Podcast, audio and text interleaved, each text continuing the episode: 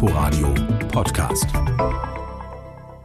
Das Flüchtlingslager Moria liegt auf der griechischen Insel Lesbos. Es ist das größte Flüchtlingslager in Griechenland und in Europa.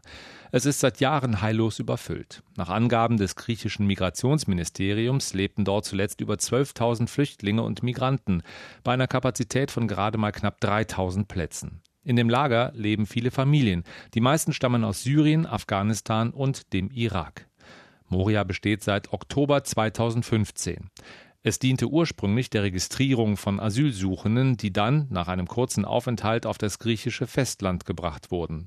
Seit Oktober 2016 ist es ein Lager, mit dem das EU-Türkei-Abkommen umgesetzt werden soll.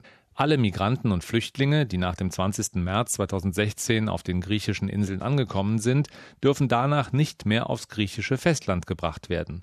Die Türkei nimmt sie sonst nicht zurück. Das heißt, die Flüchtlinge müssen in Moria teilweise Jahre auf weitere Entscheidungen warten. Das Lager Moria ist schon lange ein Symbol für die ungelöste Flüchtlingsproblematik in Europa. Hilfsorganisationen kritisieren immer wieder, es herrschten katastrophale hygienische Zustände, die Menschen hätten kein sauberes Wasser und keinen Zugang zu Ärzten. Inforadio Podcast.